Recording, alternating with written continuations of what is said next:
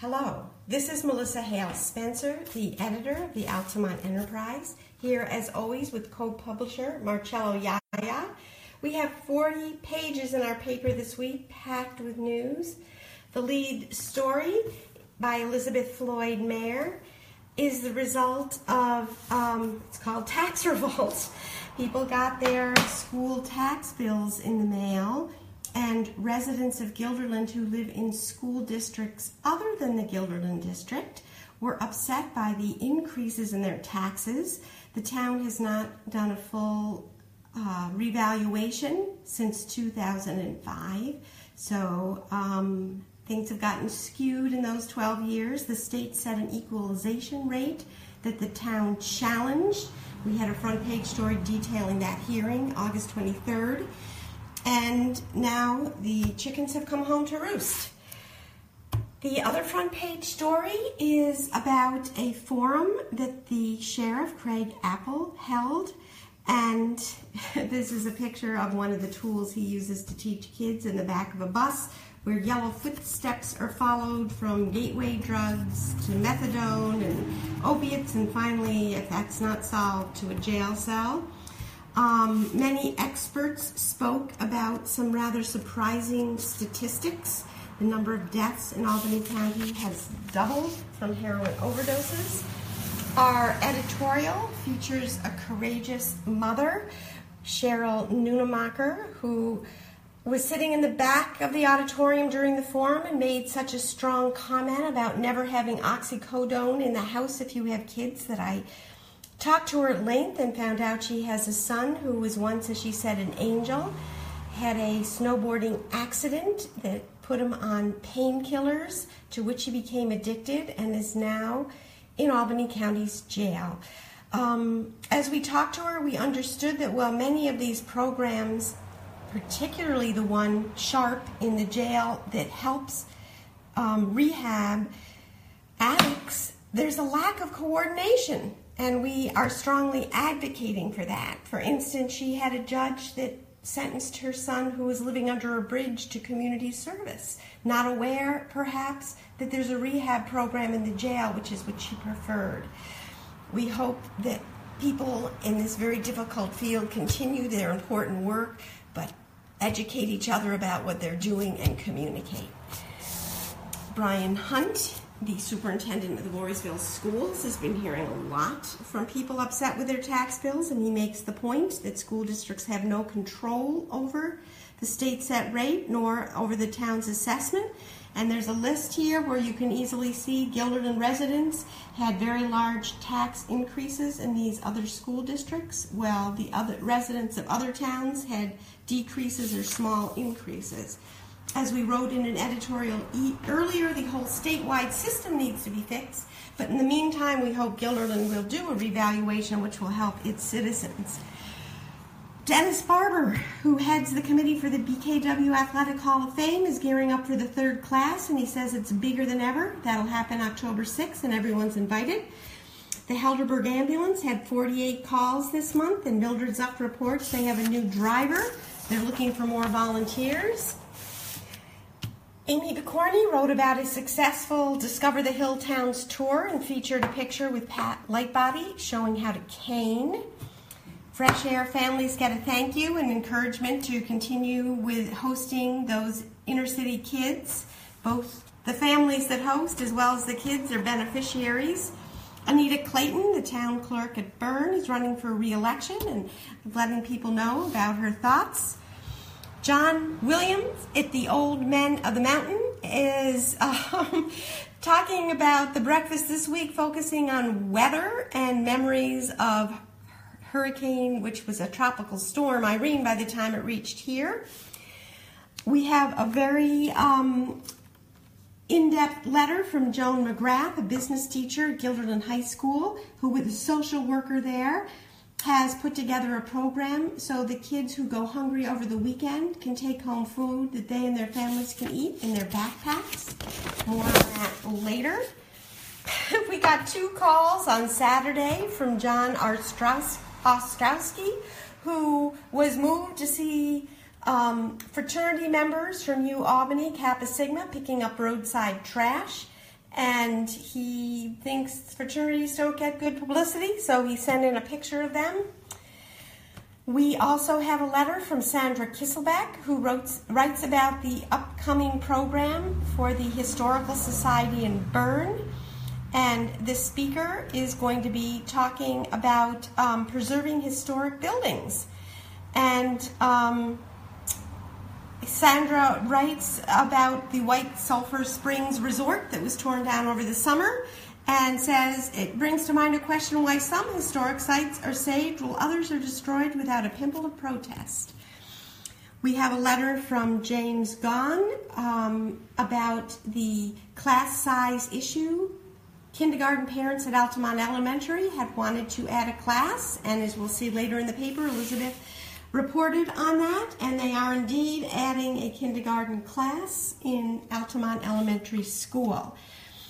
Mike Koff took wonderful pictures, and if you look online, you can see them in the brilliance of fall colors at the last weekend's Apple and Wine Festival, hosted by the Abruzzi's family in Altamont at the fairgrounds.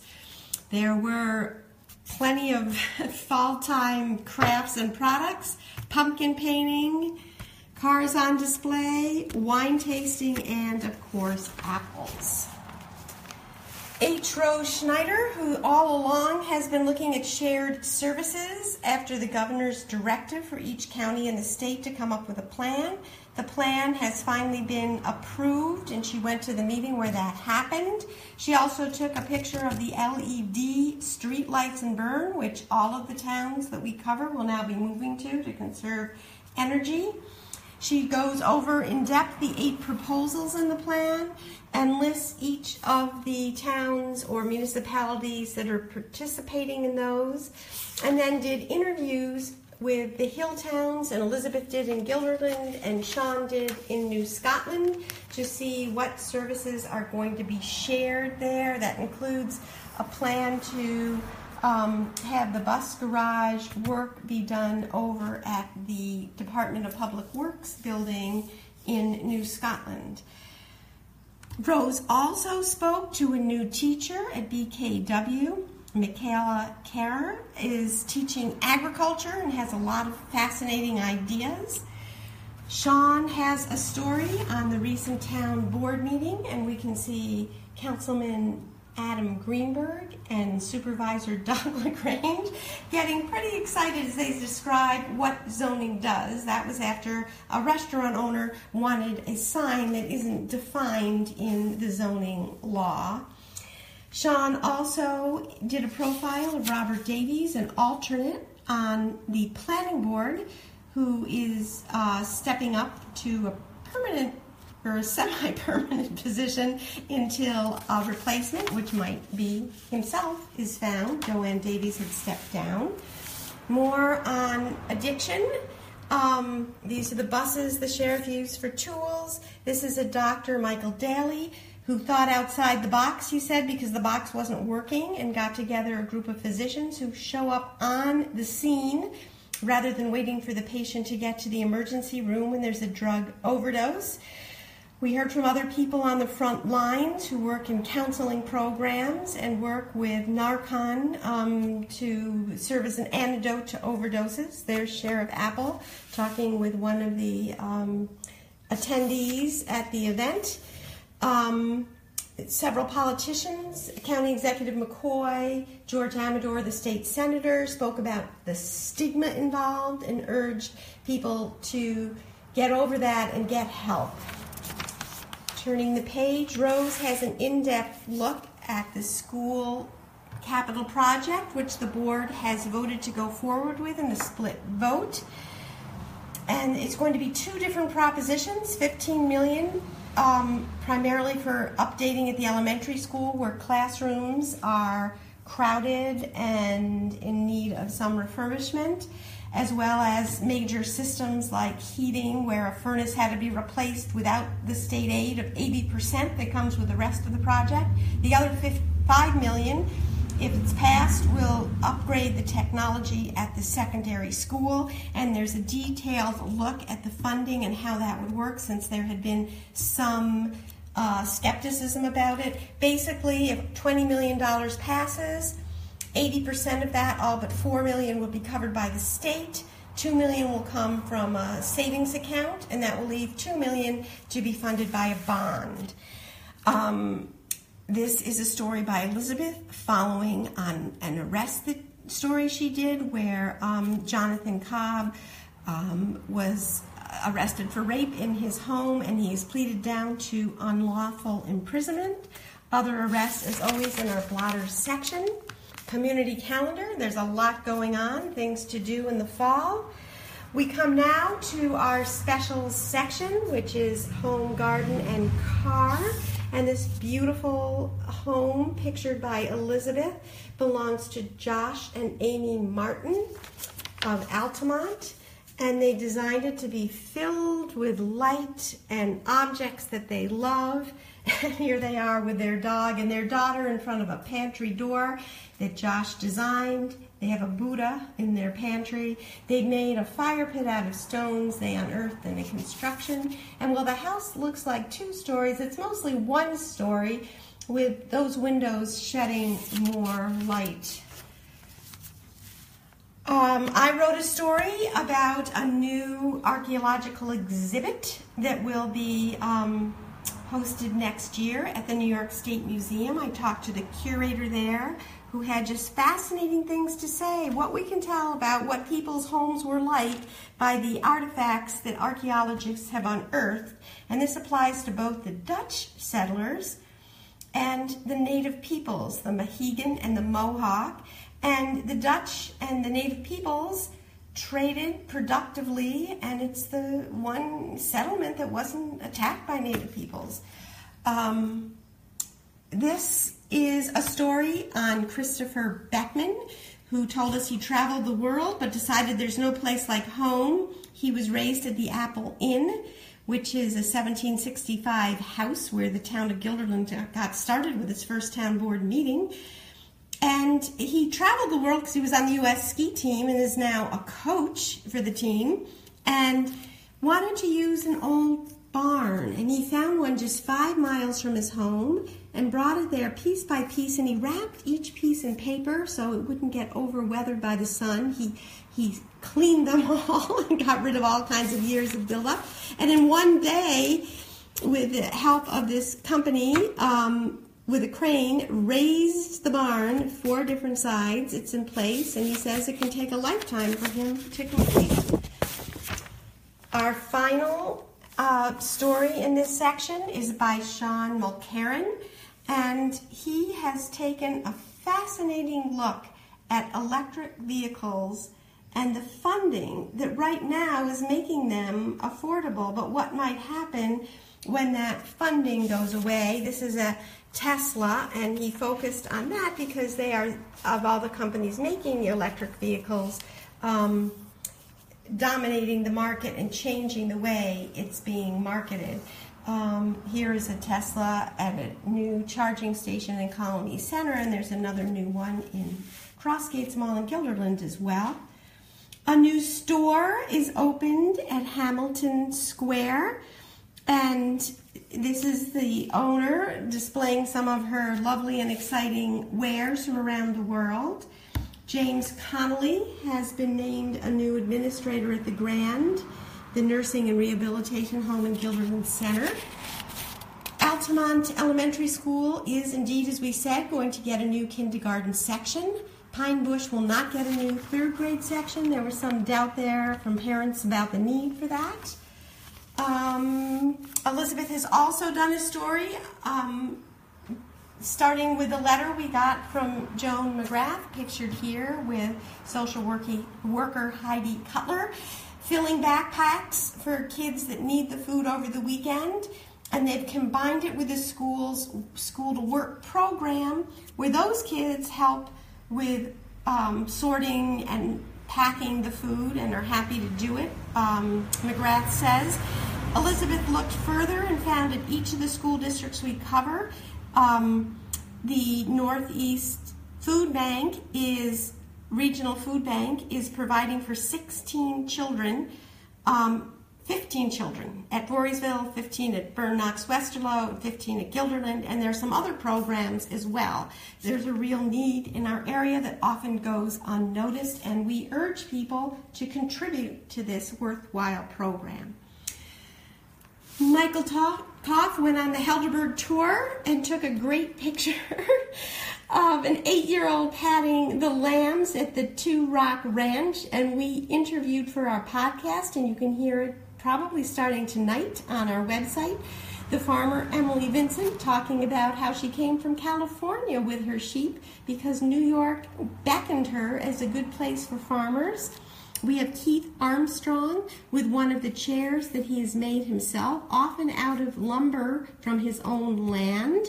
And we have one of our favorite people, John Williams, who writes the Old Men of the Mountain column and is also an artist working right from a photograph you can see here, and that was part of the Helderberg tour. Mike Seinberg, who's married to the Guilderland Elementary School librarian, took some lovely pictures at their opening ice cream social that starts off the school year and was a lot of fun. Our libraries are back in full swing with lots of programs. One of particular note is the HelderCon, which is a Comic Con being held for the first time, um, sponsored by the Berne Library, and Mr. Mike will be performing magic there. We have an engagement announcement from Michael Hamilton and Nicole Fatato, and we wish them a happily ever after. International journalists again have been selected to work at the Carey Institute on fascinating long form projects. The Guilderland Police are going to get body and car cameras. That was appro- approved $77,000. Um, and the police chief, Carol Lawlor, says it will be useful for both the cops and the citizens.